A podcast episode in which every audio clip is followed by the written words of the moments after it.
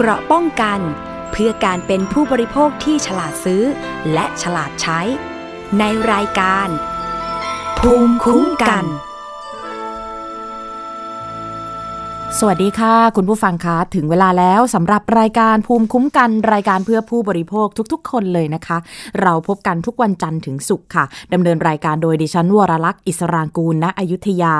คุณผู้ฟังฟังแล้วก็ดาวน์โหลดรายการของเราได้ที่ www.thaipbsradio.com นะคะ ทางแอปพลิเคชันค่ะง่ายๆ Thai PBS Radio แฟนเพจก็ facebook.com/thaipbsradiofan นะคะ แล้วก็ขออนุญาตสวัสดีทักทายไปยัง คุณผู้ฟังที่ฟังเราจากสถานีวิทยุชุมชนที่เชื่อมโยงสัญญาณจากเราด้วยนะคะ ก็ทักทายกันแบบทั่วหน้าเลยนะคะ วันนี้เนี่ยมีเเรื่องราวที่ใกล้ตัวเกี่ยวข้องกับเราเราท่านๆ ที่เป็นผู้บริโภคโดยตรงไม่ว่าจะในฐานะที่เราเป็นคนใช้บริการการท่องเที่ยวนะคะ จะไปท่องเที่ยวที่ไหนเดินทางไปในต่างประเทศนะคะ โดยเฉพาะ ที่จีนค่ะ เมืองอู่ฮั่นนะคะ รวมถึงเนี่ยค่ะใช้ชีวิตในทุกๆวันออกไปเดินซื้อข้าวซื้อของต่างๆเนี่ยตอนนี้มีเรื่องใกล้ตัวก็คือเรื่องของการแพร่ระบาดของไวรัสโคโรนาสายพันธุ์ใหม่ ตอนนี้ทุกคนคงจะได้ติดตามข่าวแล้วก็คุ้นหูกันแล้วนะคะสำหรับ โคโรนาสายพันธุ์ใหม่แล้วมันก็ไม่ใช่เรื่องไกลตัวอีกแล้ว เพราะว่าคืบคลานเข้ามาที่ประเทศไทยแล้วนะคะ เดี๋ยวดิฉันอัปเดตสถานการณ์ให้ฟังก่อนนะคะ ข้อมูลนี้เนี่ยเป็นข้อมูลที่ดิฉันพยายามจะรวบรวมมาอัปเดตสักประมาณวันที่ 23 มกราคมนะคะแบบนี้ค่ะสถานการณ์การแพร่ระบาดของเชื้อไวรัสโคโรนาสายพันธุ์ใหม่ที่เมืองอู่ฮั่นเนี่ยนะคะ อู่ฮั่นเนี่ยคือเป็นต้นต่อการระบาดของเชื้อไวรัสโคโรนาสายพันธุ์ใหม่ ตอนนี้เนี่ยปิดระบบขนส่งสาธารณะแบบชั่วคราวเพื่อหาทางควบคุมการระบาดแล้วนะคะ ขณะที่ยอดผู้เสียชีวิตจากไวรัสอู่ฮั่นในจีนเนี่ยเพิ่มขึ้นเป็น 17 คน ติดเชื้ออีกกว่า 500 คนค่ะ ไทยในยืนยันว่าพบผู้ติดเชื้อ 4 คน ซึ่งทั้ง 4 คนนี้นะคะ เดินทางมาจากเมืองอู่ฮั่นค่ะ ส่วนการประชุมฉุกเฉินขององค์การอนามัยโลกนะคะ หรือว่า WHO เกี่ยวกับการระบาดของเชื้อไวรัสโคโรนาสายพันธุ์ใหม่ในจีนเนี่ยนะคะ ปรากฏว่าที่ประชุมเขายังไม่ได้ตัดสินใจนะว่าจะมีการประกาศให้การระบาด เป็นภาวะฉุกเฉินด้านสาธารณสุขระหว่างประเทศหรือไม่ นี่เป็นข้อมูลที่อัปเดตเมื่อวันที่ 23 มกราคมนะคะ คุณผู้ฟัง การระบาดของเชื้อไวรัสโคโรนาสายพันธุ์ใหม่เนี่ยสร้างความวิตกกังวลไปทั่วโลกนะคะ แล้วก็ ยอดผู้ติดเชื้อในจีนก็เพิ่มสูงขึ้นเรื่อยๆ และระบาดไปในอีกหลายๆ เมืองค่ะ ล่าสุดจำนวนผู้ติดเชื้อที่ได้รับการยืนยันเนี่ยพุ่งสูงกว่า 500 คน มีผู้เสียชีวิตไปแล้วอย่างน้อย 17 คนค่ะนอกจากนี้นะคะยังพบผู้ติดเชื้อในฮ่องกงแล้วก็มาเก๊ารวมทั้งในไทย เกาหลีใต้ และสหรัฐอเมริกา ทางการจีนเนี่ยยังคงดำเนินความพยายามที่จะหยุดการระบาดของเชื้อไวรัส โดยเมืองอู่ฮั่น ซึ่งมีประชากรเกือบเกือบ9ล้านคนนะคะ แล้วก็เป็นต้นต่อของการระบาด ต้องปิดระบบขนส่งสาธารณะของเมืองเพื่อควบคุมโรคนอกจากนี้ค่ะคุณผู้ฟังทางการท้องถิ่นเนี่ยยังแนะนำให้ประชาชนอย่าเดินทางออกจากเมืองในขณะที่ ชาวจีนหลายล้านคนเนี่ยกำลังเดินทางหลั่งไหลในช่วงของเทศกาลวันตรุษจีนที่กำลังจะมาถึง คือสถานการณ์เนี่ยเขาค่อนข้างห่วงนะคะ เพราะว่าตอนนี้เนี่ยมันเป็นช่วงตรุษจีนแล้วก็คนจีนเขาก็จะเดินทางไปในหลากหลายประเทศเพื่อที่จะท่องเที่ยวกันในช่วงนี้ มีรายงานนะคะว่าสนามบิน สถานีรถไฟ รถโดยสาร รถไฟใต้ดิน แล้วก็เรือข้ามฟากในเมืองอู่ฮั่น เริ่มหยุดให้บริการมาตั้งแต่วันที่ 23 มกราคมแล้วนะคะ ส่วนความคืบหน้าการประชุมฉุกเฉินขององค์การอนามัยโลก หรือว่า WHO เกี่ยวกับการระบาดของเชื้อไวรัสโคโรนาสายพันธุ์ใหม่ ในจีนปรากฏว่าที่ประชุมเนี่ยยังไม่ได้ตัดสินใจค่ะ ว่าจะมีการประกาศให้การระบาดเป็นภาวะฉุกเฉินด้านสาธารณสุขระหว่างประเทศหรือไม่ และจะมีการหารือกันต่อนะคะคือ ข้อมูลเนี่ยอย่างที่บอก 23 มกราเนี่ยนะคะ แล้วก็จะมีการคุยกันต่อไม่แน่ใจว่าผลออกมาเนี่ยจะเป็นยังไง สถานการณ์ในไทยนะคะ คุณอนุทินชาญวีรกูล รองนายกรัฐมนตรี และรัฐมนตรีว่าการกระทรวงสาธารณสุขเนี่ยบอกค่ะว่า ขณะนี้เนี่ยในไทยนะคะ มีผู้ป่วยยืนยันติดเชื้อโคโรนาไวรัสสายพันธุ์ใหม่ 4 คนค่ะทั้งหมดเป็นคนที่เดินทางมาจากเมืองอู่ฮั่น โดย 2 คนเนี่ยถูกส่งตัวกลับไปแล้ว ส่วนอีก 2 คนเนี่ย คนแรกอยู่ระหว่างการดูแลในห้องแยกโรค สถาบันบำราศนราดูนรอผลตรวจทางห้องปฏิบัติการทางวิทยาศาสตร์จากกรมวิทยาศาสตร์การแพทย์ และศูนย์วิทยาศาสตร์สุขภาพโรคอุบัติใหม่ คณะแพทยศาสตร์จุฬาลงกรณ์มหาวิทยาลัย หากหายแล้วก็ปลอดเชื้อเนี่ยก็จะอนุญาตให้กลับบ้านได้นะคะ ส่วนคนที่4เนี่ยนะคะเป็นคนไทยอายุ 73 ปีเป็นผู้หญิงค่ะ ติดเชื้อหลังจากเดินทางกลับจากอู่ฮั่น ประเทศจีน ขณะนี้เนี่ยอยู่ระหว่างการดูแลในห้องแยกโรคที่โรงพยาบาลนครปฐมนะคะ จากการตรวจ ญาติแล้วก็ผู้ร่วมเดินทาง ไม่พบว่ามีใครติดเชื้อจากผู้ป่วยคนนี้นะคะ ดังนั้นเนี่ยก็ยังถือว่าเป็นข่าวดีว่าเป็นสิ่งที่เรายังควบคุมได้ ตามมาตรฐานสากลทุกๆ อย่างสำหรับกระแสข่าวว่าพบผู้ป่วยอีกหนึ่งรายที่เชียงใหม่เนี่ยก็ตรวจสอบแล้วก็ยืนยันแล้วนะคะว่า เป็นแค่ไข้หวัดใหญ่ ไม่มีเชื้อโคโรนาสายพันธุ์ใหม่ค่ะ นายแพทย์ทวีโชตพิทยสุนนท์ผู้เชี่ยวชาญด้านไวรัสวิทยานะคะ แล้วก็เป็นที่ปรึกษาของกรมควบคุมโรค และผู้ทรงคุณวุฒิคณะกรรมการโรคติดต่อแห่งชาติเนี่ยบอกค่ะว่าโคโรนาสายพันธุ์ใหม่ 2019เนี่ยอยู่ในกลุ่มที่มีความใกล้เคียงกับโรคซาร์สนะคะ แต่ว่าซาร์สเนี่ย กว่าเราจะรู้ตัวเนี่ยมันใช้เวลาหลายเดือน แล้วก็มีคนเสียชีวิตเป็น 10บสราย แต่ว่าเชื้อใหม่เนี้ยยังมีข้อจำกัดอยู่ที่เมืองคือคือยังจำกัดอยู่ในที่เมืองอู่ฮั่นส่วนกรณีที่พบผู้ป่วยในเมืองอื่น ๆ หรือประเทศอื่นเนี่ยก็คือมีประวัติเดินทางไปอู่ฮั่นทั้งสิ้นเลยนะคะ นายแดเนียล เคอร์เทสนะคะผู้แทนองค์การอนามัยโลกประจำประเทศไทย บอกว่าขณะนี้เนี่ยองค์การอนามัยโลกเขากำลังศึกษาการระบาด ความรุนแรง และการติดต่อจากคนสู่คนของโรคนี้ ซึ่งยังไม่สามารถที่จะสรุปได้แน่นอนนะคะ ได้แต่อนุมานนะคะว่าการติดเชื้อจากคนสู่คนนั้นเป็นไปได้ ส่วนการเปิดเผยว่าเชื้อนี้เนี่ย มีการกลายพันธุ์ก็ยังไม่แน่ชัด แต่การกลายพันธุ์เป็นเรื่องปกตินะคะ ซึ่งอาจจะทำให้รุนแรงขึ้น หรือลดน้อยลงคือความรุนแรงเนี่ยลดน้อยลงก็เป็นได้ แล้วก็เชื่อว่า จะพบผู้ป่วยในไทยเพิ่มแต่คิดว่าจะเอาอยู่นะคะ คือสามารถที่จะดูแลได้ควบคุมได้นั่นเองนะคะออตอนแรกเนี่ยคนก็ ตื่นตกใจกันพอสมควรเลยนะคะสำหรับโคโรนาสายพันธุ์ใหม่นะคะ ที่ปรากฏว่าตอนแรกๆเนี่ยมีข่าวแบบโอเค อยู่ที่เมืองอู่ฮั่นเนี่ยก็ยังไม่เท่าไหร่นะคะ แต่ว่าในกรณีของอการที่มาพบในไทยแล้วปุ๊บเนี่ยนะคะ ก็ปรากฏว่ามี คนเนี่ยค่อนข้างที่จะตกอกตกใจกันว่าเอ๊ะแล้วมันจะระบาดอย่างไรอะไรยังไงนะคะ เดี๋ยวดิฉันขออัปเดตเรื่องนี้ก่อนนะคะว่าสำหรับสายการบินแอร์เอเชียเนี่ยนะคะเขาแจ้งยกเลิกเที่ยวบินเข้าออกเมืองอู่ฮั่นแล้วนะคะ ตั้งแต่ช่วงบ่ายของวันที่ 23 มกราคม จนถึง 28 มกราคมนะคะแอร์เอเชียเขาแจ้งว่าจากสถานการณ์ ด้านสาธารณสุขและประกาศจากรัฐบาลจีนกรณีท่าอากาศยานอู่ฮั่น ปิดให้บริการชั่วคราวแอร์เอเชียขอยกเลิกเที่ยวบินทุกเที่ยวบินนะคะ จาก โคตาคินาบาลู ประเทศมาเลเซีย กรุงเทพและภูเก็ต ประเทศไทย สู่เมืองอู่ฮั่นของจีน ตั้งแต่ 23 มกราถึง 28 มกราคม สายการบินขอแนะนำให้ผู้ที่อยู่ในเมืองอู่ฮั่นปฏิบัติตามคำแนะนำของรัฐบาล และหน่วยงานสาธารณสุขท้องถิ่นนะคะ รวมถึงติดต่อสถานกงศูนย์ หรือสถานเอกอัครราชทูตของแต่ละประเทศ เพื่อดูแลด้านความช่วยเหลือต่อไป แอร์เอเชียเขาเสนอทางเลือกเพื่อดูแลผู้โดยสารที่ต้องการเปลี่ยนแปลงแผนการเดินทางเข้าและออกอู่ฮั่นหนึ่งก็คือเปลี่ยนแปลงเส้นทางบินนะคะ ผู้โดยสารสามารถเปลี่ยนแปลงเส้นทางบินไปยังเมืองอื่น ๆ ของจีนได้สำหรับเที่ยวบินจากโคตาคินาบาลู กรุงเทพและภูเก็ต ไม่มีค่าใช้จ่ายเพิ่มเติม ขึ้นอยู่กับจำนวนที่นั่งที่เหลืออยู่นะคะสำหรับทุกเที่ยวบินตั้งแต่วันนี้ถึง 29 กุมภาพันธ์นะคะ การเก็บวงเงินไว้ใช้ผู้โดยสารจะเก็บข้อมูลค่าโดยสารของ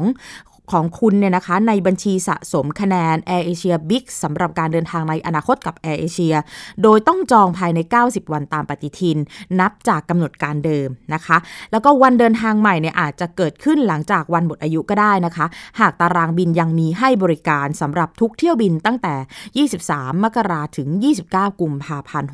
63 หรือการคืนเงินเต็มจำนวนนะคะ ผู้โดยสารสามารถขอคืนเงินเต็มจำนวนได้ ในกรณีที่เที่ยวบินถูกยกเลิกสำหรับทุกเที่ยวบินนะคะ ตั้งแต่ 23 มกราคมไปจนถึง 15 กุมภาพันธ์ และเที่ยวบินกลับนะคะ ตั้งแต่ 16ถึง 29 กุมภาพันธ์สำหรับผู้ที่ต้องการคืนเงินสามารถยื่นคำขอคืนเงินได้นะคะ ผ่าน AVA ได้ที่ support airasia.com คลิกที่สัญลักษณ์ AVA ที่ด้านล่างขวาของหน้าจอ และดูจากหมวดหมู่ที่มีให้นะคะ แล้วก็คลิกที่การคืนเงินค่ะ จากนั้นเลือกการขอการคืนเงิน และให้เลือกเที่ยวบินเข้าและออกจากอู่ฮั่นนะคะ จากนั้นทำตามคำแนะนำที่ระบุไว้ค่ะ การคืนเงินสำหรับกรณีการจองผ่านตั๋วแทนจำหน่าย ขออภัยค่ะ การจองผ่านตัวแทนจำหน่าย หรือตัวแทนการท่องเที่ยวออนไลน์ จะต้องดำเนินการผ่านตัวแทนที่ทำการจองนั้นๆนะคะ ปัจจุบันค่ะไทยแอร์เอเชียเที่ยวบิน FD มีบินตรงเข้าและออกเมืองอู่ฮั่น3 เที่ยวบินนะคะ คือดอนเมืองอู่ฮั่นเที่ยวบินมีจำนวน 2 เที่ยวบินต่อวันนะคะ แล้วก็ภูเก็ตอู่ฮั่น1เที่ยวบินต่อวันแอร์เอเชียมาเลเซีย เที่ยวบิน AK มีมีบินตรงโคตาคินาบาลูอู่ฮั่น หนึ่งเที่ยวบินต่อวันนะคะ อันนี้เอามาอัปเดตให้ฟังกันเพราะว่า ตอนนี้เนี่ยหลาย ๆ คนที่มีแพลนจะเดินทางในช่วงนี้ค่ะเนี่ยตั้งแต่ 23 มกราคมไปเนี่ยเช็คกันสักหน่อยนะคะ ก็คือสรุปว่าตอนนี้เขางดให้บริการชั่วคราวไปก่อนนะคะ 23ถึง28 เพราะฉะนั้นช่วงนี้ใครที่มีตั๋วเดินทางในช่วงวันนี้นะคะ กรุณาตรวจสอบให้ดีนะคะ จะเลือกแบบไหนยังไง อย่างที่ดิฉันอัปเดตให้ฟังไปแล้ว ก็ลองติดต่อประสานงานดูนะคะ จะได้เดินทางได้อย่างปลอดภัยสบายใจมากที่สุด แต่ว่าใครหลีกเลี่ยงไม่ได้อะไรยังไง จะเลือกในการเดินทางแบบอื่นๆได้หรือไม่เดี๋ยวลองดูนะคะเอาละค่ะ เราพูดกันถึงเรื่องของไวรัสโคโรนาสายพันธุ์ใหม่เนี่ยพอเราพอเราบอกว่ามันเป็นอะไรที่เป็นสายพันธุ์ใหม่ เราก็มักที่จะตกใจ เอ๊หูยิ่งมีในไทยด้วยเนี่ยจะยังไงนะคะ สถานการณ์ของโคโรนาไวรัสสายพันธุ์ใหม่ เป็นยังไงหมายถึงว่าในแง่ของการแพร่ระบาด แล้วโคโรนาไวรัสที่ว่ากันว่าสายพันธุ์ใหม่เนี่ย มันมันเกิดขึ้นได้ยังไงสายพันธุ์ใหม่ และคำว่าสายพันธุ์ใหม่เนี่ยมันจะอันตรายแค่ไหน ยังไง ถ้าเปรียบเทียบกับเมื่อกี้ ได้ยินแล้วดิฉันเอ่ยถึงซาร์สจำได้ไหมคะ ก่อนหน้านี้เรื่องของซาร์สจริง ๆ แล้วก่อนหน้านี้ถ้าย้อนกลับไปอีกนะคะเมอร์สจำได้ไหมคะ ทั้งซาร์สทั้งเมอร์สก็เป็นโรคระบาดเช่นเดียวกันนะคะ คราวนี้อยากจะพาทุกคนไปรู้จักทั้งในแง่มุมของสถานการณ์โรค ในแง่มุมของการแพร่ระบาด ความอันตรายของมันการเป็นสายพันธุ์ใหม่เนี่ยเอ้ยมันจะน่าวิตกกังวลมากน้อยแค่ไหนเราจะดูแลตัวเองป้องกันตัวเองจะตั้งรับสถานการณ์แบบนี้ได้อย่างไรนะคะไปติดตามกันกับนายแพทย์ยงผู้วรวันนะคะ คุณหมอยงเป็นหัวหน้าศูนย์เชี่ยวชาญเฉพาะทาง ด้านไวรัสวิทยาคลินิกจุฬานะคะ เดี๋ยวอาจารย์อธิบายให้ฟังทุกแง่มุมที่ดิฉันได้เกริ่นไปให้ฟังแล้ว ไปติดตามกับคุณหมอยงค่ะ ผมต้องเล่าให้ฟังก่อนว่าโคโรนาไวรัสเนี่ย ไม่ใช่ไวรัสใหม่กลุ่มนี้เนี่ยนะฮะเป็นไวรัสที่เรารู้จักกันมากว่า 80 ปีแล้วนะที่เราตั้งชื่อโคโรนาเนี่ยเพราะเมื่อก่อนเราวินิจฉัยไวรัสเนี่ยเราดูจากกล้อง electron microscope นะครับเมื่อดูจากกล้อง electron microscope เนี่ยรูปร่างของมันเนี่ยมันจะมีเป็นวงกลม แล้วมันมี spike แหลมๆยื่นออกมานะครับรอบๆนี้มองจากกล้องอิเล็กตรอนไมโครสโคปคล้ายมงกุฎ นะครับเลยตั้งชื่อว่าโคโรนาซึ่งแปลว่ามงกุฎนะมันเป็นไวรัสที่มีขนาดใหญ่นะครับไวรัสตัวนี้เนี่ยนะครับในกลุ่มนี้เนี่ยก่อโรคนะครับได้ทั้งในคนในสัตว์ หมูหมากาไก่เกิดได้หมดนะครับไม่ว่าจะเป็นหมาเอ่อโทษดีไม่ว่าจะเป็นสุนัขนะก็ทำให้เกิดโรคลำไส้อักเสบ ในหมูก็ทำให้เกิดโรคลำไส้อักเสบ ในไก่ทำให้เกิดหลอดลมอักเสบ นะครับ ในหนูทำให้เกิดตับอักเสบนะครับ แต่ในคนส่วนใหญ่แล้วเนี่ยโคโรนาไวรัสเนี่ยทำให้เกิดโรคทางเดินหายใจอักเสบนะครับโรคนี้เนี่ยมีมานานแล้วนะครับ ที่พบบ่อยนะครับ แล้วเป็นประจำของมนุษย์อยู่แล้วเนี่ยโคโรนาไวรัสมีอยู่ 4 สายพันธุ์ ที่ทำให้เกิดโรคอยู่แล้ว ซึ่งเดือน 2 เดือนที่ผ่านมาเนี่ยในเด็กเราพบเยอะเลยครับนะครับ แต่ส่วนใหญ่แล้วสายพันธุ์ที่เราพบเนี่ยจะเป็นสายพันธุ์ OC43 229E NL63 HKU1 นะครับมี 4 สายพันธุ์ที่พบในโรคทางเดินหายใจในเด็ก เป็นประจำอยู่แล้วนะครับจนกระทั่งในปี 2003 นะครับผมว่าทุกคนคงรู้ มีโคโรนาสายพันธุ์ใหม่ที่เกิดขึ้นตอน 2003 นะครับที่เรารู้จักกันในนามว่า SARS นะครับ ซาร์ที่จริงก็ชื่อว่า severe acute respiratory syndrome นะครับนะฮะก็คือโรคทางเดินหายใจอักเสบแบบเฉียบพลัน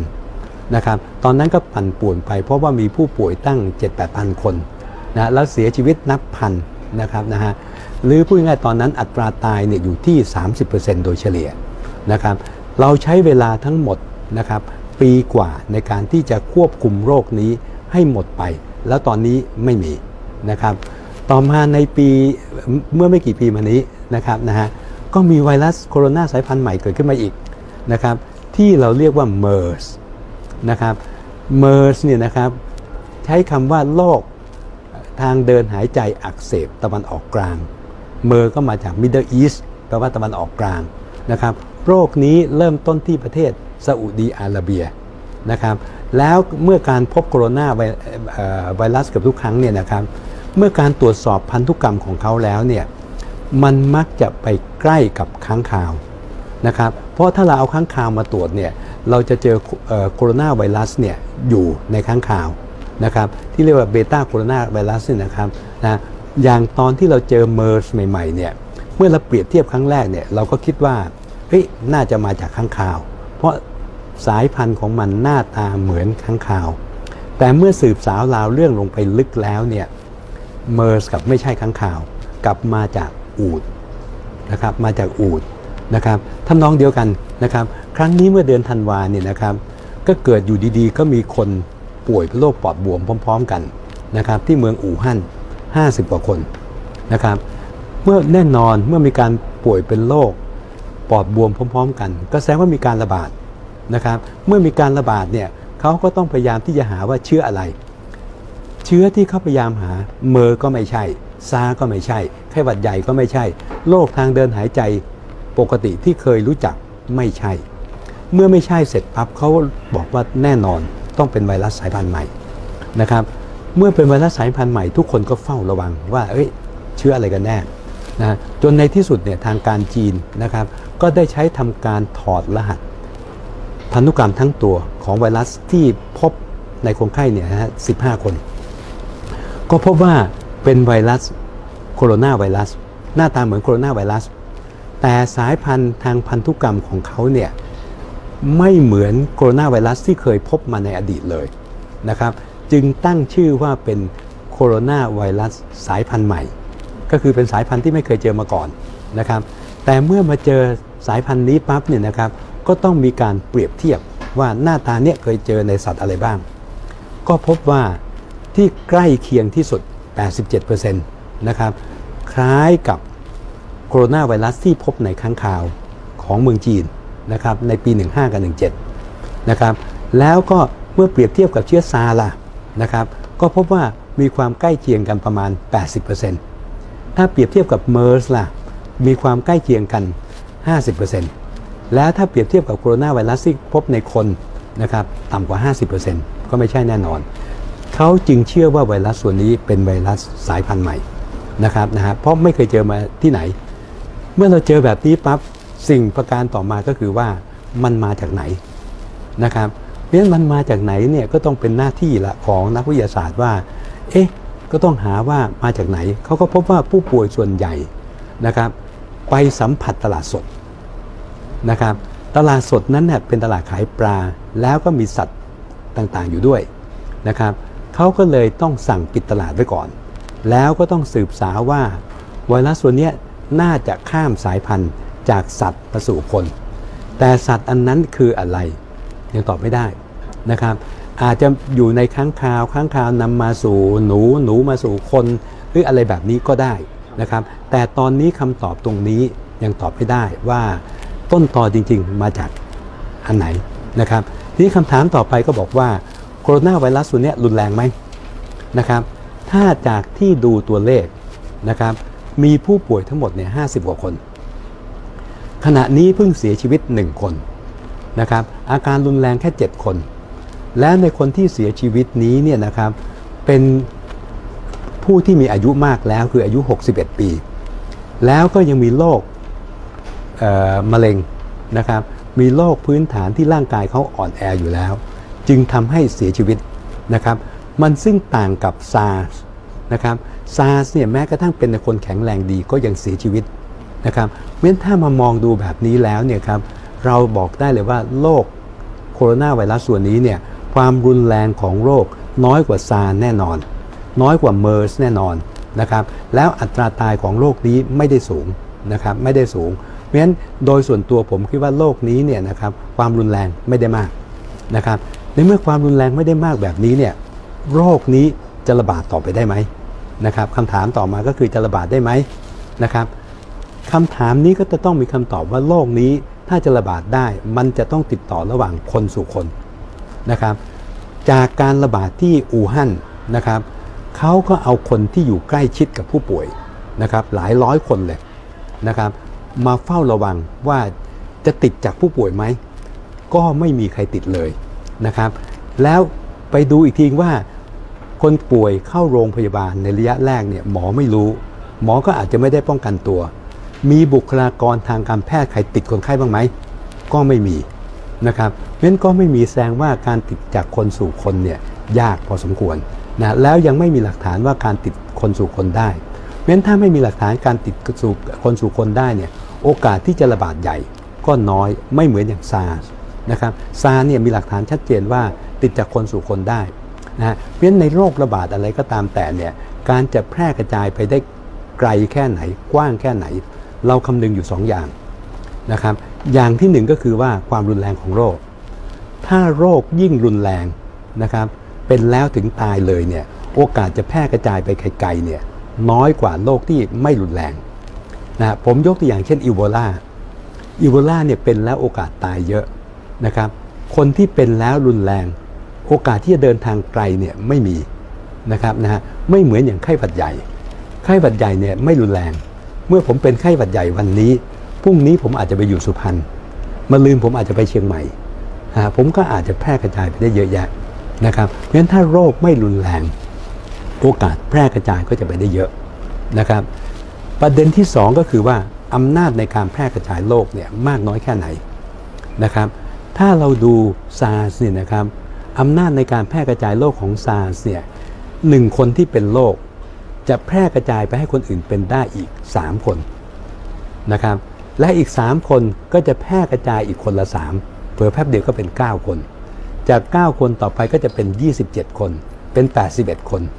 นะครับ แต่โรคนี้นะครับอำนาจการกระจายโรคขณะนี้ยังน้อยกว่าหนึ่ง คือไม่ติดอยู่ระหว่างคนสู่คน นะครับเพราะฉะนั้นถ้าน้อยกว่าหนึ่งเนี่ยผมเป็นคนเดียวมันก็อยู่ที่ผม มันไม่ไปหาคนที่สองนะครับเพราะฉะนั้นถ้าอำนาจการแพร่กระจายโรคต่ำเนี่ยโอกาสจะแพร่กระจายก็น้อย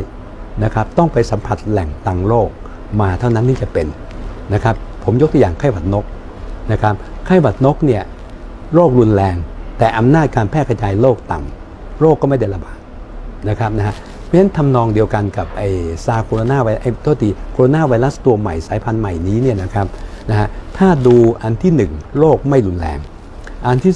2อำนาจการแพร่กระจายโรคเนี่ยต่ำนะครับเพราะฉะนั้นถ้าโรคไม่รุนแรงนะครับแล้วถ้าอำนาจการแพร่กระจายโรคสูง อันนี้จะระบาด แต่เรายังมีข้อดีที่ว่าอำนาจการแพร่กระจายโรคอันนี้เนี่ยยังไม่แพร่คนสู่คนนะครับเพราะฉะนั้นโอกาสที่จะระบาดใหญ่นะครับขณะนี้ยังน้อย นะครับขณะนี้ยังน้อยครับแล้วถ้าจัดอันดับถ้าซาร์สเมอร์สโคโรนาสายพันธุ์เก่า แล้วก็สายพันธุ์ใหม่สี่อันสี่อันเนี่ยครับครับนะฮะตัวที่รุนแรงน้อยที่สุดก็คือโคโรนาที่เราเป็นอยู่ทุกวันนี้นะฮะตัวนี้ก็เหมือนกับเราเป็นหวัดไปไอทั่ว ๆ ไปนะครับแล้วรองลงมาก็แน่นอนก็เมอร์สนะฮะก็รุนแรงซาร์สรุนแรงแรงที่สุดนะครับแรงที่สุดอ่าแต่ถ้าตัวนี้เนี่ยนะครับถ้าให้ผมเปรียบเทียบเนี่ยน้อยกว่าเมอร์สน้อยกว่าซาร์ส นะแต่อาจจะมากกว่าโคโรนาที่เราเป็นอยู่ทุกวันนี้ มากนะครัก็บคือพูดง่ายๆคืออยู่อันดับสามอยู่อันดับ 3 แต่ก็ไม่ได้มากโคโรมาสายยพันธุ์เก่าอยู่อันดับเบากว่า เบากว่าครับนะฮะเพราะฉะนั้นอีกอันหนึ่งตอนนี้จริงๆจะให้เปรียบเทียบกันจริงๆเนี่ยคงจะบอกยากนิดหนึ่งเพราะเรามีผู้ป่วยที่เป็นโคโรนาสายพันธุ์ใหม่เนี่ยไม่เยอะนะแล้วยังเราเรายังไอการเรียนรู้ของตัวเนี้ยก็ยังไม่เยอะนะครับนะฮะครับอาจารย์แนะนำเอ่ออาการเป็นยังไงแล้วมันป้องกันยังไงครับ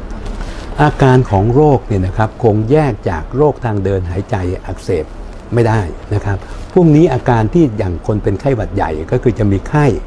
นะครับร่วมกับโรคทางเดินหายใจ อาการทางเดินหายใจนะครับ เช่นเจ็บคอไอมีน้ำมูก หายใจเร็ว หายใจไม่เต็มอิ่มนะครับอ่าถ้ามีไข้ร่วมกับอาการพวกนี้ก็คือเป็นอาการของระบบทางเดินหายใจ ก็เหมือนกับไวรัสตัวอื่นๆนะครับที่ทำให้เกิดโรคทางเดินหายใจ นะครับแยกกันไม่ออกเพราะฉะนั้นจะแยกจริง ๆ ต้องตรวจทางห้องปฏิบัติการนะครับ ในปัจจุบันนี้เนี่ยการตรวจทางห้องปฏิบัติการเนี่ยถ้าเรารู้รหัสพันธุกรรมของเขา ซึ่งทางการจีนเปิดเผยมาแล้วนะครับ เราก็ดาวน์โหลดมาเรียบร้อยแล้วที่หลักเรานะครับ เมื่อเรารู้รหัสพันธุกรรม การตรวจหาลำดับเบสซ้อนระดับรหัสพันธุกรรม ในปัจจุบันสามารถพัฒนาได้ทันทีเลยครับ ราะฉะนั้นขณะนี้เราเริ่มพัฒนาแล้วครับ ที่จะตรวจในห้องแลบนะครับ เพราะตอนนี้เราจะไปซื้อน้ำยาตรวจที่ไหนก็ไม่มี เราจะต้องช่วยตัวเราเองนะครับ การพัฒนานี่ง่ายมากครับ แล้วคิดว่ามันจะตรวจแล้วแบบให้รู้กระจ่างได้นี่ใช้เวลานานขนาดไหนครับ คือถ้าเรามีตัวตรวจได้เนี่ยนะครับ การหาลำดับเบสเนี่ยนะครับ การตรวจจะใช้เวลาประมาณ 4-5 ชั่วโมงก็ตรวจได้แล้วครับอาจารย์ครับแล้วเรื่องการป้องกันดูแลเบื้องครัต้บนเหมือนเหมือนเดิมไหมเหมือนอะไร การป้องกันนี่นะครับคงหนีไม่พ้นนะครับในโลก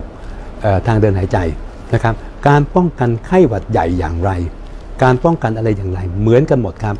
นะครับ คืออันที่หนึ่งถ้าเราไม่สบาย เราป่วยเป็นโรคทางเดินเดินเดินหายใจ ควรใส่หน้ากากอนามัยนะครับนะฮะคนดีไม่ต้องใส่ คนป่วยจะต้องเป็นคนใส่หน้ากากอนามัย ประการที่ 2 ก็คือล้างมือบ่อยๆนะครับ เพราะส่วนใหญ่การติดโรคมักจะเกิดจากการสัมผัส แล้วมาโดนหน้าโดนตาแล้วก็ติดโรคนะครับนะฮะแล้วก็หลีกเลี่ยงการไปที่แหล่งชุมชนนะครับ สิ่งหนึ่งที่เราอยากจะฝากมากเลยก็คือว่า การที่เราไปได้เกิดโรคสายพันธุ์ใหม่ ๆ ประหลาดมาเนี่ยเพราะเกิดจากการที่เราไม่ปกตินะครับ ที่บอกไม่ปกติอย่างไร ก็เพราะว่าเราไปกินอาหารที่ไม่ควรจะเป็นอาหารนะครับ เช่นไปกินสัตว์ป่าประหลาดประหลาดๆไปกินค้างคาว นะเราลองนึกภาพสิฮะว่าไวรัสพวกนี้มันอยู่ในสัตว์ที่ไม่ได้อยู่ในภาวะปกติที่จะมาเป็นอาหารนะครับฮะผมก็ฝากเตือนไว้ด้วยว่าคนที่ชอบไปกินอาหารป่านะครับ หรือคนที่ไปเอาค้างคาวมากินนะครับ พวกนี้โอกาสที่จะเป็นติดต่อโรคจากไวรัสมาสู่คน แล้วจะเป็นสายพันธุ์ใหม่อาจแพร่กระจายระบาดไปได้ ครับอาจารย์ครับโอกาสแพร่มาไทยเนี่ยมันยากไหมครับยากง่ายไหมโอกาสแพร่จากจีนเนี่ยครับคือขณะนี้ข้อมูลเรายังรู้ไม่มากพอนะฮะนะครับสิ่งที่สำคัญอันหนึ่งก็คือขณะนี้เนี่ยที่มาเมืองไทยที่เราวินิจฉัยได้ เป็นชาวจีนมาเที่ยวเมืองไทยนะครับแล้วเอ่อชาวจีนจากเมืองอู่ฮั่นเนี่ยมานะครับถ้าถามบอกว่าปัจจุบันเนี่ยการเดินทางมันรวดเร็วมากถูกไหมครับนะฮะเพราะฉะนั้นโอกาสเนี่ยมีได้ทั้งนั้นนะครับ เพราะฉะนั้นเราเองก็ต้องเฝ้าระวังนะครับเอ่อโรคนี้ยังไม่ติดต่อระหว่างคนสู่คนนะครับ แต่ถ้าเราจับรายแรกได้ไปถึงจับผู้ป่วยได้แล้วเรายุติให้อยู่ตรงนั้น โดยที่ไม่ให้ไปติดใครหรือไม่เอาเชื้อมาปล่อยทิ้งไว้ อันนั้นแหละคือความปลอดภัยของประเทศเรามากที่สุดครับอาจารย์ครับปัจจัยเรื่องฝุ่นมันมีผลที่ทำให้ไวรัสมันกระจายตัวโรคระบาดเอ่อกระจายตัผวมมากไหผมผมคิดว่าเนี่ยนะครับจริงๆเนี่ย อาจจะมีส่วนเกี่ยวหรือไม่มีก็ได้โรคไวรัสทางเดินหายใจถ้าพูดกันตรงๆนะครับ ก็คือว่าจะระบาดมากในฤดูฝน ประเทศไทยเนี่ยจะเป็นมากที่สุดในฤดูฝน ไม่ใช่ฤดูที่มีฝุ่นเยอะอย่างนี้นะครับนะฮะถ้าเราบอกว่าโรคไข้หวัดใหญ่โรคอะไรก็ตามแต่เนี่ยจะระบาดมากเนี่ยนะครับคือในเดือนกรกฎาถึงเดือนสิงหากันยาตุลาแล้วก็จะน้อยลง แล้วจะระบาดเพิ่มอีกครั้งหนึ่งซึ่งไม่มากนักในหน้าหนาวนะครับนะที่มีฝุ่น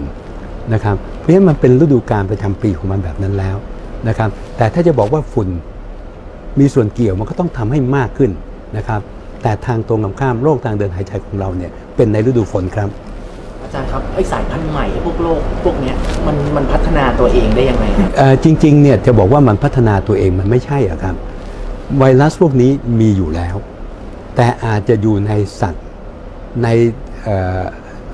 สิ่งมีชีวิตอื่นนะครับ แล้วเราไปสัมผัสเขา แล้วมันข้ามมาหาเรานะฮะเมื่อเป็นในมนุษย์ครั้งแรกจึงเรียกว่าสายพันธุ์ใหม่นะครับผมยกตัวอย่างอีโบลาเนี่ยฮะอีโบลามันก็มีอยู่แล้วในลิงนะฮะแล้วเราไปสัมผัสกับลิง แล้วจึงข้ามมาในคนนะครับ แล้วก็เกิดโรคในคน และบังเอิญเมื่อมาเป็นในคนแล้ว แพร่ระหว่างคนสู่คนได้ ก็เลยเกิดการระบาดเชื้อพวกนี้เขามีอยู่แล้ว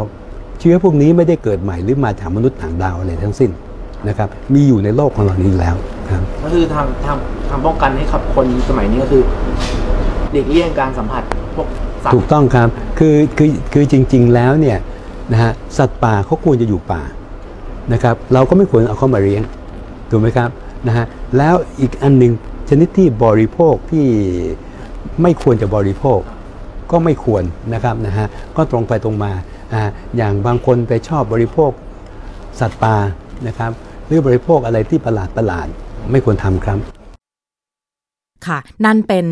รายละเอียดของโคโรนาไวรัสสายพันธุ์ใหม่จากคุณหมอยงผู้วรวันนะคะ เป็นผู้เชี่ยวชาญเลยนะคะ เป็นหัวหน้าศูนย์เชี่ยวชาญเฉพาะทางด้านไวรัสวิทยาคลินิกจุฬานะคะ ก็รู้กันแล้วเนี่ยดิฉันเชื่อว่าเอาไว้สำหรับเป็นความรู้ในการดูแลตัวเอง คนใกล้ชิดนะคะ ป้องกันเอาไว้ แต่ก็ไม่ควรตื่นตระหนกมากจนเกินไปที่จริงก็ยังพอที่จะมีกรณีที่เป็นข่าวดีจาก จากเรื่องของการแพร่ระบาดอยู่บ้างนะคะ จากที่คุณหมอยงเล่าให้ฟัง เพิ่มเติมกันอีกสักนิดหนึ่งนะคะสำหรับเรื่องของโคโรนาไวรัสสายพันธุ์ใหม่นะคะ มาเก๊าเขายืนยันนะว่าพบผู้ป่วยติดเชื้อไวรัสโคโรนาสายพันธุ์ใหม่ 2019 รายแรก เดินทางจากเมืองอู่ฮั่นประเทศจีนเช่นเดียวกันนะคะ 21 มกราคมสหรัฐยืนยันพบผู้ป่วยติดเชื้อไวรัสโคโรนาสายพันธุ์ใหม่ขณะนี้รับการรักษาใกล้กับเมืองซีแอตเทิล วอชิงตันนะคะ พร้อมระบุว่าความเสี่ยงโดยรวมของชาวอเมริกันเนี่ยก็คือยังอยู่ในระดับที่ต่ำอยู่นะคะ ก็คาดการณ์ว่าจุดกำเนิดของการติดต่อไวรัสโคโรนาสายพันธุ์ใหม่เนี่ยมันมาจากตลาดสดเหมือนที่คุณหมอยงบอกนะคะ ตลาดสดอาหารทะเลในเมืองอู่ฮั่นที่ขายเนื้อสดจากสัตว์หลายชนิดนะคะ ผู้ป่วยรายแรกเนี่ยเข้ารับการรักษา 8 ธันวาคม แล้วก็ปลายเดือนธันวาคม ทางการจีนรายงานองค์การอนามัยโลกว่าพบผู้ป่วยทางเดินหายใจในหลายคน จีนยืนยันการติดเชื้อจากคนสู่คนเมื่อ 20 มกราคมที่ผ่านมานะคะ ผู้ติดเชื้อไวรัสโคโรนาอาจจะมีอาการตั้งแต่เป็นแบบ หวัดเพียงเล็กน้อยคืออย่างที่คุณหมอยงบอกนะ ก็คือออลักษณะอาการมันเหมือนโรคของเป็นโรคทางเดินหายใจชนิดอื่นๆ คืออาการทั่ว ๆ ไปในขั้นเริ่มต้นเนี่ยจะคล้าย ๆกันนะคะ ก็คือตั้งแต่เป็นหวัดเล็กน้อย ไปจนถึง รุนแรงจนถึงเสียชีวิตนะคะ ไวรัสสามารถระบาดจากสัตว์สู่คน แล้วก็คนสู่คน ผ่านทางการสัมผัสสารคัดหลั่ง ไอ จาม การสัมผัสสิ่งของที่ผู้ป่วยใช้หรือขยะทางการแพทย์ จีนพบบุคลากรทางการแพทย์ติดเชื้อไวรัสโคโรนาสายพันธุ์ใหม่แล้วเนี่ย 15 คนนะคะเมืองอู่ฮั่นเนี่ยถือว่าเป็นเเมืองหลัก ของการเดินทางนะคะ ทั้งรถไฟแล้วก็ทางอากาศ หลายประเทศเพิ่มมาตรการรับมือการระบาดไวรัสโคโรนาสายพันธุ์ใหม่ในช่วงเทศกาลตรุษจีนนะคะ ที่ประชาชนเดินทางกันมากนะคะ ก็เอ่ออย่างที่บอกเลยนะคะ ก็เนี่ยแหละค่ะเป็นสถานการณ์ณขณะนี้นะก็เออคือหลาย ๆ ประเทศเนี่ยคือเขาบอกว่ากรณีของโคโรนาสายพันธุ์ใหม่มันก็ยังอออยู่ในระดับที่ไม่ได้รุนแรงนะคะ แล้วก็เเหมือนกับมันความเสี่ยงอยู่ในระดับที่ต่ำอยู่ แล้วก็ตอนเนี้ยที่เขาใช้คำว่ามันควบคุมได้ เพราะว่าเขารู้ว่าที่มาที่ไปการแพร่กระจายมันจะเป็นยังไงนะคะ แล้วก็ตอนเนี้ยผู้ป่วยทุกคนที่เจอเนี่ยยังถือว่ามีประวัติในการเดินทางในต้นทางมาจากอู่ฮั่นทั้งนั้นนะคะ เพราะฉะนั้นในทางการแพทย์ก็ถือว่าพอรู้แบบนี้แล้วเนี่ยก็เป็นสถานการณ์ที่ยังดูแลได้อยู่นะคะ ก็คงไม่ต้องตื่นตระหนกกันมาก แต่ว่าสังเกตตัวเองนะคะ มีอาการในลักษณะนี้ไหมแต่จริงๆแล้วคือเป็นอาการทั่วไปของโรคทางเดินหายใจ ซึ่งขณะนี้มันมีกรณีเรื่องของฝุ่นเรื่องอะไรเข้ามาด้วยเนี่ยนะคะ เพราะฉะนั้นใครมีอาการเอาเป็นว่าดิฉันคิดว่านะ สังเกตตัวเอง ถ้าดูแบบท่าทีไม่ค่อยดีและอย่าปล่อยทิ้งไว้นานหลายวัน ไปพบแพทย์ซะอย่างน้อยที่เป็นโรคอื่นเป็นหวัดเป็นอะไรทั่วๆไป ก็ดูแลรักษากันแบบใกล้ชิดหน่อยนะ เพราะว่าตอนนี้ใครเป็นเนี่ยมันอาจจะมีภาวะของการแบบว่าเออเป็นนานเป็นเรื้อรังไปติดต่อคนอื่นได้อีกด้วยนะคะ เพราะฉะนั้นก็ดูแลป้องกันตัวเองกันหน่อยนะคะ อะไปกันอีกเรื่องหนึ่งนะคะ เป็นเรื่องของผู้บริโภคที่ใช้รถยนต์แล้วล่ะค่ะ มีข่าวมานะคะจาก Toyota Motor เนี่ยเขาเตรียม เรียกคืนรถยนต์มากกว่า 3 ล้านคันทั่วโลก หลังจากพบปัญหาถุงลมนิรภัยไม่ทำงานนะคะ ขณะเกิดการชนบริษัท Toyota Motor เนี่ยระบุว่ารถยนต์ที่จะถูกเรียกคืนเนี่ยมีทั้งหมด 3 ล้าน4แสนคันทั่วโลก เนื่องจากพบปัญหาเกี่ยวกับระบบอิเล็กทรอนิกส์ที่ส่งผลทำให้ระบบถุงลมนิรภัยไม่ทำงานขณะเกิดอุบัติเหตุรถยนต์ที่จะถูกเรียกคืนครั้งนี้เนี่ยนะคะ ส่วนใหญ่เป็นรถยนต์ในสหรัฐอเมริกาประมาณ2ล้าน9แสนคัน ประกอบไปด้วยรถยนต์รุ่นโคโรล่าที่ผลิตตั้งแต่ปี 2554 จนถึงปี 2562 รุ่น Matrix ที่ผลิตตั้งแต่ปี 2554 ถึงปี 2556 รุ่น a v a l o n ที่ผลิตตั้งแต่ปี 2555 จนถึงปี 2561 และรุ่น a v a l o n Hybrid ที่ผลิตตั้งแต่ปี 2556 จนถึงปี 2561นะคะก่อนหน้านี้เนี่ยเมื่อเดือนเมษายนปีที่ผ่านมา หน่วยงานความปลอดภัยด้านการจราจรแห่งชาติสหรัฐอเมริกาเขาระบุนะคะว่า เกิดอุบัติเหตุ2ครั้ง ซึ่งเกี่ยวข้องกับรถยนต์โตโยต้าโคโรล่ารุ่นใหม่ทั้ง 2 กรณี และหนึ่งในนี้เนี่ยเจ้าหน้าที่เขาสงสัยค่ะว่าเกิดจากปัญหากล่องอิเล็กทรอนิกส์ ที่ส่งผลให้ถุงลมนิรภัยเนี่ยมันไม่ทำงาน จนทำให้มีคนเสียชีวิต 1 คนนะคะนอกจากนี้เนี่ยเจ้าหน้าที่ยังได้ขยายผลไปยังรถยนต์กว่า 12 ล้าน3แสนคัน ที่อาจจะมีปัญหาในลักษณะนี้ด้วย ซึ่งในจำนวนนี้เนี่ยมีรถยนต์ของ t o y ยต้ารวมอยู่ด้วย ก่อนหน้านี้ค่ะฮุนไดมอเตอร์เกียร์มอเตอร์และ Fiat ไครสเลอร์ได้ประกาศเรียกคืนรถยนต์มากกว่า 2 ล้าน5แสนคัน ซึ่งมีปัญหาถุงลมนิรภัยที่ติดตั้งโดยบริษัท TRW Automotive Holding เช่นเดียวกันนะคะ นี่เป็นข้อมูลของอข่าวเกี่ยวกับเรื่องของถุงลมนะคะ ซึ่งประมาทไม่ได้เลยนะคะ แล้วถ้าสมมุติว่า รถของใครเนี่ยนะคะที่อยู่อยู่ในขาช่วงปีหรือว่ารุ่นที่เขาบอกมาเนี่ยนะคะ ก็อย่างที่บอกเขามีมาตรการในการเรียกคืน อันนี้ก็แจ้งให้รับทราบนะคะ เพราะว่าเรื่องของถุงลมนิรภัยเนี่ยที่จริงแล้วเป็นเเรื่องสำคัญมากๆ คือหลายคนเนี่ยมองไม่เห็นความสำคัญของเรื่องถุงลมนิรภัยนะคะ แล้วก็ ประมาทกันแบบบางคนเนี่ยนะ รถเนี่ยอยู่ในข่ายที่แบบจริงๆต้องเรียกคืนนะคะ ก็ยังไม่ไปติดต่อไม่อะไรแต่จริงๆศูนย์รถเขาจะติดต่อนะคะ นี่พูดถึงในกรณีของทุกๆ รุ่นเลยที่มันเคยมีข่าวกรณีของถุงลมนิรภัยไม่ทำงานเนี่ยนะคะ มันเป็นประเด็นที่อย่าลืมว่าพอเวลาเกิดเหตุแล้วเนี่ยดิฉันเคยคุยกับหลาย ๆ คนนะคะคุณผู้ฟังที่พอตัวเองเนี่ยมีประสบการณ์ในเรื่องของการประสบอุบัติเหตุรถ ทางรถแบบรุนแรงแล้วเนี่ย แล้วรอดชีวิตมาได้จากถุงลมนิรภัยเนี่ยนะคะ คือโอ้โห คือเห็นความสำคัญเลยนะคะ แล้วก็รู้เลยว่าถ้าไม่มีถุงลมนิรภัยเนี่ย คือบางคนก็อาจจะไม่รอดชีวิตมาจนถึงขณะนี้ เช่นเดียวกันกับเรื่องของเข็มขัดนิรภัยนะคะ safety belt ดิฉันเพิ่งจะก่อนหน้านี้เนี่ยมีคนใกล้ชิดนะคะ ก็โดยสารแบบรถแท็กซี่เนี่ยนะคะ ก็นั่งแท็กซี่มาก็นั่งด้านหลังถูกไหมคะโดยปกติหลายคนก็นั่งแท็กซี่ทางด้านหลังพอนั่งด้านหลังปุ๊บก็เหมือนกับความนิยมเนี่ยหลายคนก็ไม่สนใจที่จะใส่ safety belt เพราะฉะนั้นเนี่ยนะคะระวังเลยนะคะ เห็นความสำคัญเรื่องนี้กันหน่อยนะคะ เพราะว่าบางทีเนี่ยรถเนี่ยก็รถรับจ้างนะคะ เราก็ไม่รู้ว่าคนขับรถ เขายังไงอยู่ในสภาพอะไร และอุบัติเหตุมันเป็นเรื่องที่จริง ๆ แล้วมันไม่ใช่สภาพของคนขับรถอย่างเดียวถูกไหมคะมันเป็นเรื่องของเราไม่รู้ว่ารถคันอื่นอีกอะไรอีกบางทีเราขับดีคนอื่นขับมาชนเราอะไรอย่างเงี้ยนะคะ พอเกิดอุบัติเหตุขึ้นเนี่ยนะคะ เชื่อเถอะค่ะว่า safety belt เนี่ยจะช่วยเราแบบผ่อนผ่อนผ่อนความรุนแรงไปได้มากทีเดียวนะคะเอ่อ หลายคนรอดชีวิต หลายคนบาดเจ็บไม่มากไม่ถึงกับสาหัส เพราะคาดเข็มขัดนิรภัยนะคะ ในขณะที่หลายคนที่ไม่ได้คาดเข็มขัดนิรภัยเนี่ยจริง ๆ แล้วโหเหมือนกับว่าอยู่ในตำแหน่งที่ไม่น่าจะโดนหนักขนาดนี้กลายเป็นว่าเสียชีวิตนะคะ เห็นความสำคัญของเรื่องนี้กันหน่อยในสืบเนื่องจากเรื่องของข่าวเมื่อสักครู่ที่คุยให้ฟังนะคะ เอาละค่ะ คุณผู้ฟังคะช่วงต่อไปคิดก่อนเชื่อค่ะ ดรแก้วกังสดานอัมภัยนักพิษวิทยา และคุณชนาทิพย์ไพรพงศ์รออยู่แล้ว วันนี้ทั้งสองท่านจะคุยกันเรื่องของหลักการกินแบบสบายๆ ที่เขาเรียกกันว่า intuitive eating มันคืออะไรจะส่งผลยังไงกับสุขภาพนะคะ เดี๋ยวไปติดตามพร้อม ๆ กันกับดรแก้ว และคุณชนาทิพย์ค่ะ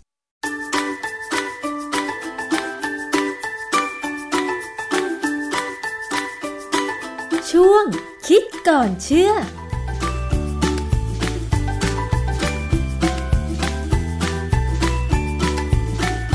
วันนี้ผมจะมาคุยเรื่องรูปแบบการกินอาหารแบบหนึ่ง ซึ่งที่ต่างประเทศเนี่ยเขาเริ่มสนใจกันนะฮะใช้ใช้คำว่า intuitive eating ซึ่งมันไม่รู้จะแปลว่าอะไร ผมเลยลองแปลว่ากินสบายๆ มาดูหลักการฮะหลักการนี้น่าสนใจว่ามันไม่ยากนักที่ ถ้าเราจะกินตามเข้าแล้วสุขภาพเราน่าจะดีขึ้นเขาใช้ภาษาอังกฤษใช้คำว่า intuitive eating ผมเขียนเป็นภาษาไทยให้ดูว่า intuitive eating อันนี้ Google Translate อ่านให้ฟังออกเสียงอย่างนี้นะถามว่ามันเป็นยังไง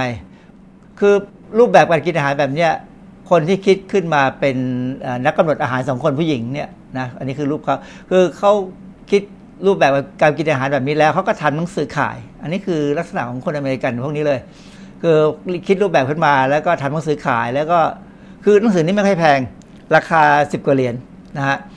มันก็เป็นลักษณะที่บ้านเราเนี่ยก็มักจะเกาะกระแสเข้าไปเรื่อยๆ การทำอะไรที่เกาะกระแสกินอาหารเกาะกระแสเนี่ยมันเป็นลักษณะหนึ่งที่ฝรั่งใช้คำว่า food fadism คือเห่อก็เป็นยุคแล้วก็พอถึงแป๊บผ่านไปไม่กี่เดือนก็หายไป แต่เรื่องนี้กำลังมานะฮะเพราะฉะนั้นอีกไม่นานผมว่าคงเข้ามาในเมืองไทย ก็คงจะมีคนเอาเข้ามา แล้วก็เอามาสอนกัน แล้วก็อบรมเรียกเก็บข้าอบรม สักพักหนึ่งก็เลิกกันไปนะฮะแต่ว่าตอนนี้ยังไม่เข้ามาผมก็เลยลองเข้าไปดูข้อมูลเขาแล้วก็เอามาให้เราให้ฟัง เพราะว่ามันมีบางส่วนบางเรื่องเนี่ยตรงกับที่ผมคิดอยู่แล้วทำอยู่ คือพอเราเข้าไปใน Google เนี่ย ถ้าเราให้เขาค้นไอ้เรื่อง intuitive eating เนี่ย เราก็จะได้ลักษณะแบบนี้ขึ้นมา คือดูรูปนี้จะเป็นหนังสือแทบส่วนใหญ่หรือเป็นเว็บที่เขียนอยู่นะฮะ ก็มีเยอะแยะนะ มีคนเขียนเรื่องพวกนี้ คือเอาเอาเอาข้อมูลเนี่ยมาแล้วก็เอามา simplify หรือเขียนให้มันง่าย ๆ ให้คนอ่านกันให้คนเชื่อกัน คือหนังสือตัวจริงผมไม่ได้อ่านนะ เพราะมันคงไม่ไปซื้อ แต่ว่าก็เข้าไปดูใน YouTube ก็เขาเขามีหลักการอยู่ 10 ข้อ ไปดูใน YouTube แล้วก็มีหลาย ๆ คนมาพูดให้ฟัง ว่ามันคืออะไร ก็พยายามจับประเด็นแล้วก็เอามาเล่าให้ฟังสั้น ๆ เนี่ยเอาสั้น ๆ ก่อนเขาบอกว่าหลักการแรกเนี่ยคือ reject the diet mentality ดูที่คนที่อยู่ใน YouTube เขาพูดให้ฟังก็เหมือนกับว่าบอกว่าให้มีความสุขในการกิน เพื่อสุขภาพที่ดี อย่าทำเรื่องกินเป็นเรื่องเครียดที่อันนี้จริงนะคืออย่าไปเครียดกับการกินบางคนเนี่ยกินอาหารนะต้องเครียดทุกครั้ง เพราะว่ากลัวนู่นกลัวนี้ ประเด็นที่สองเขาบอกว่า honor your hunger ก็คือ สรุปแล้วเหมือนว่ากินไม่หิวเพื่อเราหิวเมื่อไหร่กินเลย คือให้เกียรติกับความหิวที่เกิดขึ้นก็กินไปเลย ข้อสามเขาบอกว่า make peace make peace with food คือ peace ก็คือมีสันติสุข พูดง่ายๆคือ อย่ามองว่าอาหารที่เราชอบเนี่ยเป็นศัตรูนะฮะบางคนมองเห็นขนมเค้กเนี่ยมีความรู้สึกโอ้มันยักษ์เป็นยักษ์เป็นมารกินไม่ได้ กินแล้วเดี๋ยวจะอันตราย ข้อสี่ก็บอก challenge the food police เออเรามีตำรวจตำรวจอาหารเนี่ยมันจริงไม่มีหรอกเราเรามีแต่ตำรวจหลาย ๆ อย่างตำรวจคุ้มครองผู้บริโภคตำรวจมีมีนะฮะแต่ในเรื่องนี้เขาบอกว่ากินไปเถอะไม่ต้องกลัวถูกตำรวจตำรวจนี่คือตำรวจในจินตนาการมาจับจริงคือจับผิดตัวเราเองนั่นแหละ ข้อ 5 คือ respect your fullness สนใจในความรู้สึกที่บอกว่าอิ่มแล้วนะ อันนี้หมายความว่าหยุดกิน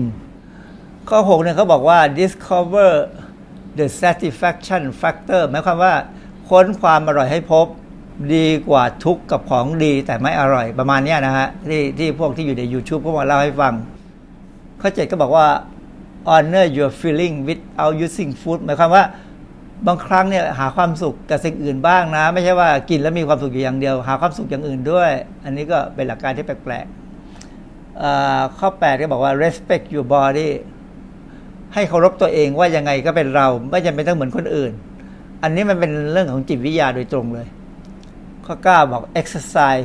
feel the difference หมายความว่าออกกำลังกายบ้าง ออกกำลังกายที่เราชอบนะเพื่อให้เห็นความแตกต่างว่าถ้าเราอยู่เฉยกับการออกกำลังกายเนี่ย เราจะมีความรู้สึกที่ต่างกันไป ส่วนข้อ 10เนี่ยบอกว่า honor your health หมายความว่าสุขภาพเราถ้ามันดีเนี่ยเราก็ดีใจเลยนะยิ่งยิ่งถ้าเป็นในการ สุขภาพที่ดีได้ เพราะได้กินของอร่อยเนี่ยก็ให้ยินดีซะอันนี้เรามาดูหลักการข้อแรกที่เขาบอกว่า reject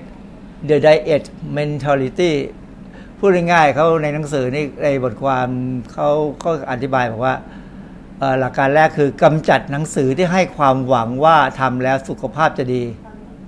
ด้วยวิธีที่แสนจะทรมานคือหนังสือพวกให้ลดน้ำหนัก กินยังไงลดความอ้วนได้ หรือว่าอะไรก็ตามที่มันเป็นหนังสือที่มีขายอยู่ปัจจุบันเนี้ยส่วนใหญ่แล้วเนี่ยทำได้เป็นพักๆทำแล้วก็จะโยโย่กลับกลับมาเพราะฉะนั้นหลักการของ intuitive eating เขาบอกว่าหนังสือพวกนี้โยนทิ้งไปเลยนะไม่ต้องไปสนใจมันกลับมาทำตามหลักการข้อต่อไปดีกว่าสำหรับข้อที่สองนี่ก็บอกว่าให้ให้ honor your hunger เนี่ยก็คือว่าเมื่อเราหิวเนี่ย เราต้องได้รับสารอาหารที่เพียงพอทันที เมื่อเริ่มหิว อย่าให้โหย เพราะถ้าเราตั้งใจว่าจะกินนิดหน่อย แต่ถ้ามันโหยเมื่อไหร่แล้วเนี่ยไอ้ที่ว่าตั้งใจจะกินน้อยๆเนี่ย มันก็จะหายไปเลย กลายเป็นว่าต้องกินให้เต็มที่ที่ต้องการจะกินจนเกินนะเพราะนั้นหิวได้แต่อย่าโหย เพราะนั้นพอเริ่มหิวก็ให้กิน ไม่จำเป็นต้องไปรอว่าต้องกิน8ปดโมงเช้ากินเที่ยง แล้วก็หกโมงเย็น การกินอาหารเนี่ยหลาย ๆ ครั้งเนี่ยถ้าหิวเมื่อไหร่ก็กินเถอเพื่อตอบสนองความต้องการเรา สัญญาณความเริ่มหิว และการตอบสนองทันทีเนี่ยจะเป็นจุดเริ่มต้นในการสร้างความไว้วางใจระหว่างตัวเองกับสมอง คือการความหิวเนี่ยจริงมันคุมด้วยสมองนะฮะเพราะงั้นถ้าเรากับสมองเนี่ยไปด้วยกันได้อย่างดีเนี่ยเราก็จะมีความสุข ข้อที่บอกว่ามีสันติภาพกับอาหารก็คือว่าอนุญาตตัวเองให้กินสิ่งที่ชอบอย่างมีเงื่อนไข ว่าพอรู้รสคือคือ โดยทั่วไปเนี่ยเวลาผมคุยกับใครก็ตามเรื่องการกินอาหารเนี่ยมันบอกอยากกินอะไรกินถ้าเราชอบ แต่กินแล้วให้รู้ว่าพอแล้วนะ ไม่ใช่ว่าเห็นข้าวขาหมูกินแล้วสั่งเพิ่มทีละจานทีละจานอันนี้ไม่ได้นะหรือจะกิน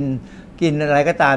กินเค้กก็ตามกินแค่รู้ว่าเออเราได้กินชิ้นเล็กๆก็พออย่าอย่าไปกินมันทั้งก้อนนะเพราะนั้นอนุญาตตัวเองกินกินสิ่งที่ชอบอย่างมีเงื่อนไขว่าพอรู้รสการไม่กินสิ่งที่สมองต้องการเนี่ยมักสร้างความอยาก จนยากจะควบคุม จนต้องกระเสือกกระสนมาหามากิน ด้วยปริมาณที่ต้องการเพื่อความส่ใจอันนี้ฝรั่งสอนมานานแล้วเหมือนกันในในตำราวิชาทางด้านสรีรวิทยาเนี่ย จะบอกเลยว่ามันมีลักษณะบางคนเนี่ย เวลาตอนมื้อเย็นเนี่ยไม่ได้กินอะไรเนี่ยในสิ่งที่ต้องการเนี่ยบางทีกลางคืนเนี่ยละเมอลงมาหา เปิดตู้เย็นหาอะไรกินเลยนะฮะเพราะฉะนั้นพอกินไปมันก็จะอ้วนก็เป็นอันตรายนะเพราะฉะนั้นสรุปแล้ว อย่าคิดว่าอาหารที่อร่อยเป็นศัตรูทำสันติภาพกับมันซะกินมันเล็ก ๆ น้อยๆกินมันพอรู้รส challenge the food police อันนี้คือคือคือมนุษย์เนี่ยหรือคนเฉพาะคนที่กำลังลดน้ำหนักเนี่ยมักจะตั้งหลักว่าอะไรกินไม่ได้อะไรกินคือเหมือนกับสร้างกฎหมาย สร้างตำรวจขึ้นมาในสมองว่า พอเห็นอาหารที่น่าที่ที่อยากกินแล้ว แต่รู้ว่ามันพลังงานสูงแน่กินเข้าไปจะอาจมีสิทธิ์จะอ้วนแน่เราก็คอยจับตัวเอง หลักการครั้นี้เขาบอกว่าเลิกภูมิใจว่าได้กินอาหารพลังงานต่ำมันเขาว่าหมายความว่าเลยอย่าไปเสียใจถ้าได้กินเค้กช็อกโกแลตคือคนบางคนเนี่ยเวลาลดน้ำหนักเนี่ย ต้องพยายามกินอาหารพลังงานต่ำแล้วพอกินแล้วก็ภูมิใจจังเลย แต่ความจริงแล้วร่างกายมันแย่แล้ว มันเพราะอาหารพลังงานมันต่ำกว่าที่ร่างกายจะอยู่ได้เนี่ย มันก็อันตราย หรือเวลาไปกินเค้กช็อกโกแลตสักชิ้นไม่แค่ชิ้นเล็กๆก็มีความรู้สึกว่าคือ guilty คือ มีความรู้สึกอับอายตัวเองที่ว่าไปกิน คือเหมือนกับว่าไม่ซื่อสัตย์กับตัวเองที่จะลดน้ำหนักนะเพราะนั้นเขาเลยแนะนำว่าให้เลิกคิดถึงตำรวจในจินตนาการเถอะมันมาคอยเช็คบิลว่ากินอาหารที่ใครๆก็บอกว่าไม่ดี คือเลิกไปใช่ขั้นตอนนี้มันสำคัญอย่างยิ่งเลย ที่ต้องจัดการตำรวจตัวนี้ออกไปนะในการปฏิรูปปฏิรูปตัวเราเองนะไม่ใช่ปฏิรูปตำรวจปฏิรูปตำรวจได้รอให้เขาทำกันไปเถอะนะแต่ตอนนี้เราปฏิรูปตำรวจในจินตนาการเรา ให้มันไม่ค่อยมาจับเราเมื่อเรากินอาหาร แอบกินอาหารที่เราชอบอะแต่ว่าอย่างที่บอกแล้วหลาย ๆ ครั้งว่า กินแค่พอรู้รสข้อห้าเนี่ยจะเป็นข้อที่ยาก แต่ว่าเขาก็พยายามแนะนำบอกว่า ต้องคอยดูตัวเองว่ามันมีสัญญาณเตือนว่าอิ่มบางทีเรารู้นะว่าอิ่ม แต่บางทีเราบอกว่า อิ่มแล้วขอต่อเขาบอกว่าวิธีจะจะจะให้รู้สึกว่าอิ่มง่ายๆเนี่ยคือ เวลาระหว่างกินอาหารที่เราชอบเนี่ย ให้ชะลอการกินระหว่างมื้อหยุดกินและแล้วพยายามเคี้ยวให้นานหน่อย หรือว่าอาจจะมีการคุยถึงความอร่อยของมันนะจับความรู้สึกว่าอิ่มพอดีเป็นยังไง เช่นพออิ่มพอดีเนี่ยเราจะไม่ขยายเข็มขัด แต่บางคนเนี่ยขยายเข็มขัดเป็นประจำนะคือนั้นมันอิ่มเกิน เพราะฉะนั้นต้องรู้ว่าอร่อยและอิ่มเป็นยังไง พอรู้แล้วแล้วก็หยุดนะผมเคยบรรยายไปครั้งแล้วว่า คน โอกินาวาเนี่ยมีดัชนีมวลกายต่ำกว่าคนอเมริกัน แล้วดัชนีมวลกายของของคนโอกินาวาของญี่ปุ่นเนี่ยจะอยู่ในมาตรฐานที่ดีมาก เพราะเขาจะกินอาหารแค่ 80%ที่อยู่ในจาน อีกประมาณ 20%จะเหลือทิ้งไปนะคือก็รู้ว่ามันเกินก็กินเท่าที่ร่างกายจะอยู่ได้นะแล้วก็อร่อยพอสมควร หลักการข้อที่ 6 คือต้องค้นให้พบว่าไอ้ความอร่อยมันคืออะไรนะเพราะนั้นไม่ได้กินของที่ชอบเนี่ย ภายใต้บรรยากาศที่ลื่นรม ใช้คำว่าลื่นรมคือชอบเนี่ยก็จดจำความรู้สึกนั้น เพื่อลดเพื่อเพื่อเป็นความสดชื่นของชีวิต คือต้องจำความอร่อยไว้บ้างว่าเออคำว่าอร่อยเป็นไงนะ ไม่ใช่ว่าชีวิตนี้โอ้ยพยายามคุมน้ำหนักมากเลยกินอะไรก็ไม่เคยอร่อยเลย แต่ว่า เพราะฉะนั้นมันจะไม่ชีวิตจะไม่มีความสุขจนสุดท้ายเป็นขมขมขื่นเลยเลิกไปเลยนะก็เลยกลับไปแล้วก็น้ำหนักก็เพิ่มขึ้นเรื่อยๆ อันนึงที่เขาบอกว่า อันนี้มันเป็นลักษณะทางจิตวิทยาเขาบอกว่าบางครั้งนี่คุณจะพบว่าปริมาณอาหารที่ทำให้คุณถึงซึ่งความสุขนั้น มันไม่มากอย่างที่คิดหรอก คือถ้าเรากินของอร่อย บางครั้งเราอาจจะไปกินของแพง เช่น กินอาหารที่ได้มิชลินสตาร์เงี้ยปรากฏว่ามิชลินสตาร์ที่แพงมาก เราก็ได้กินแค่อร่อย แล้วเราก็กินไม่มากเพราะมันแพง อันนั้นอะเป็นวิธีการที่น่าจะดีนะฮะสำคัญที่สุดคือสตินะ อันนี้ ในในหนังสือเขาไม่ได้พูดถึงอันนี้ผมพูดเอง คือต้องมีสติที่จะบอกว่าอันไหนคือพอดี อันไหนคืออร่อย อันไหนคือไม่เกิน ต้องหัดคุมให้ได้ว่าอย่ากินมากเกินไปอย่างนั้น เพราะถ้าไม่คุมเมื่อไหร่น้ำหนักขึ้นแน่ๆคำอธิบายของหลักการข้อเจ็ดของเขาที่ว่าให้ให้เกียรติกับความรู้สึกว่า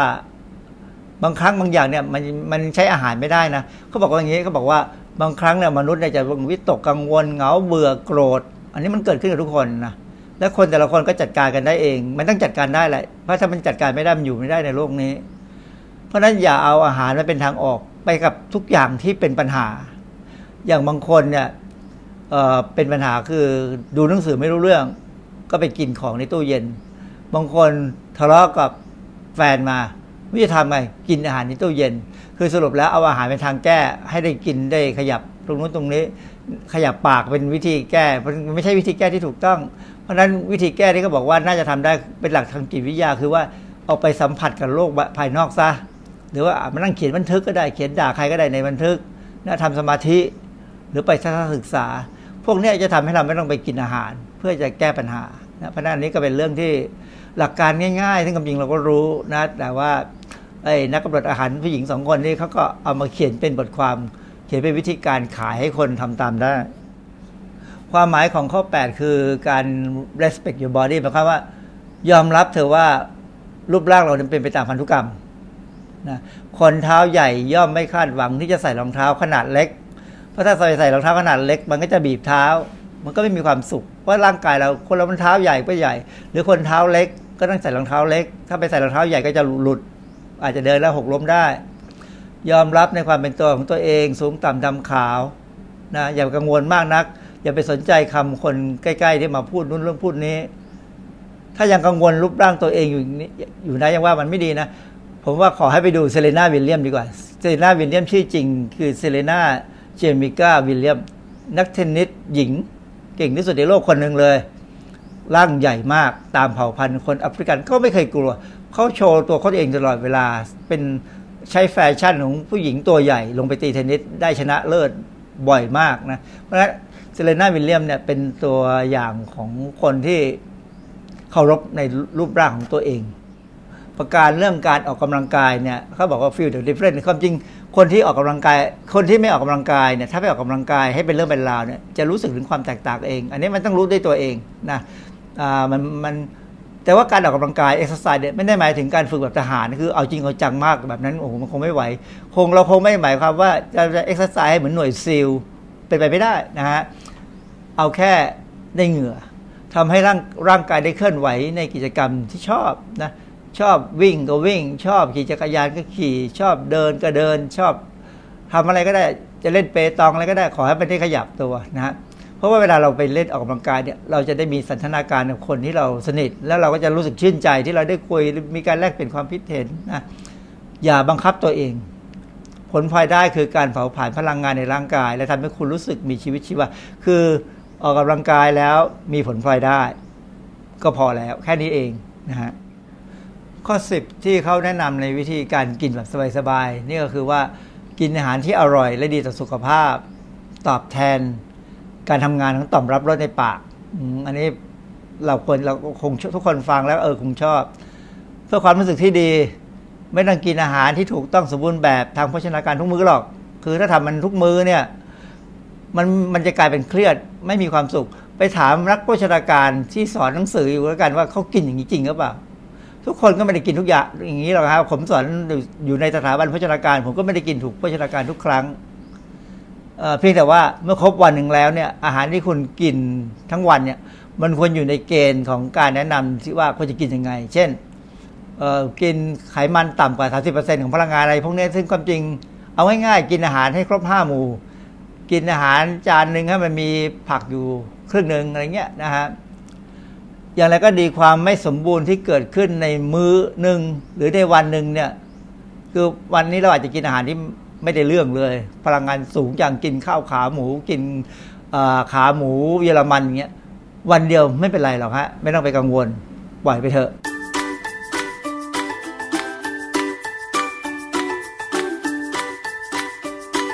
ช่วงคิดก่อนเชื่อ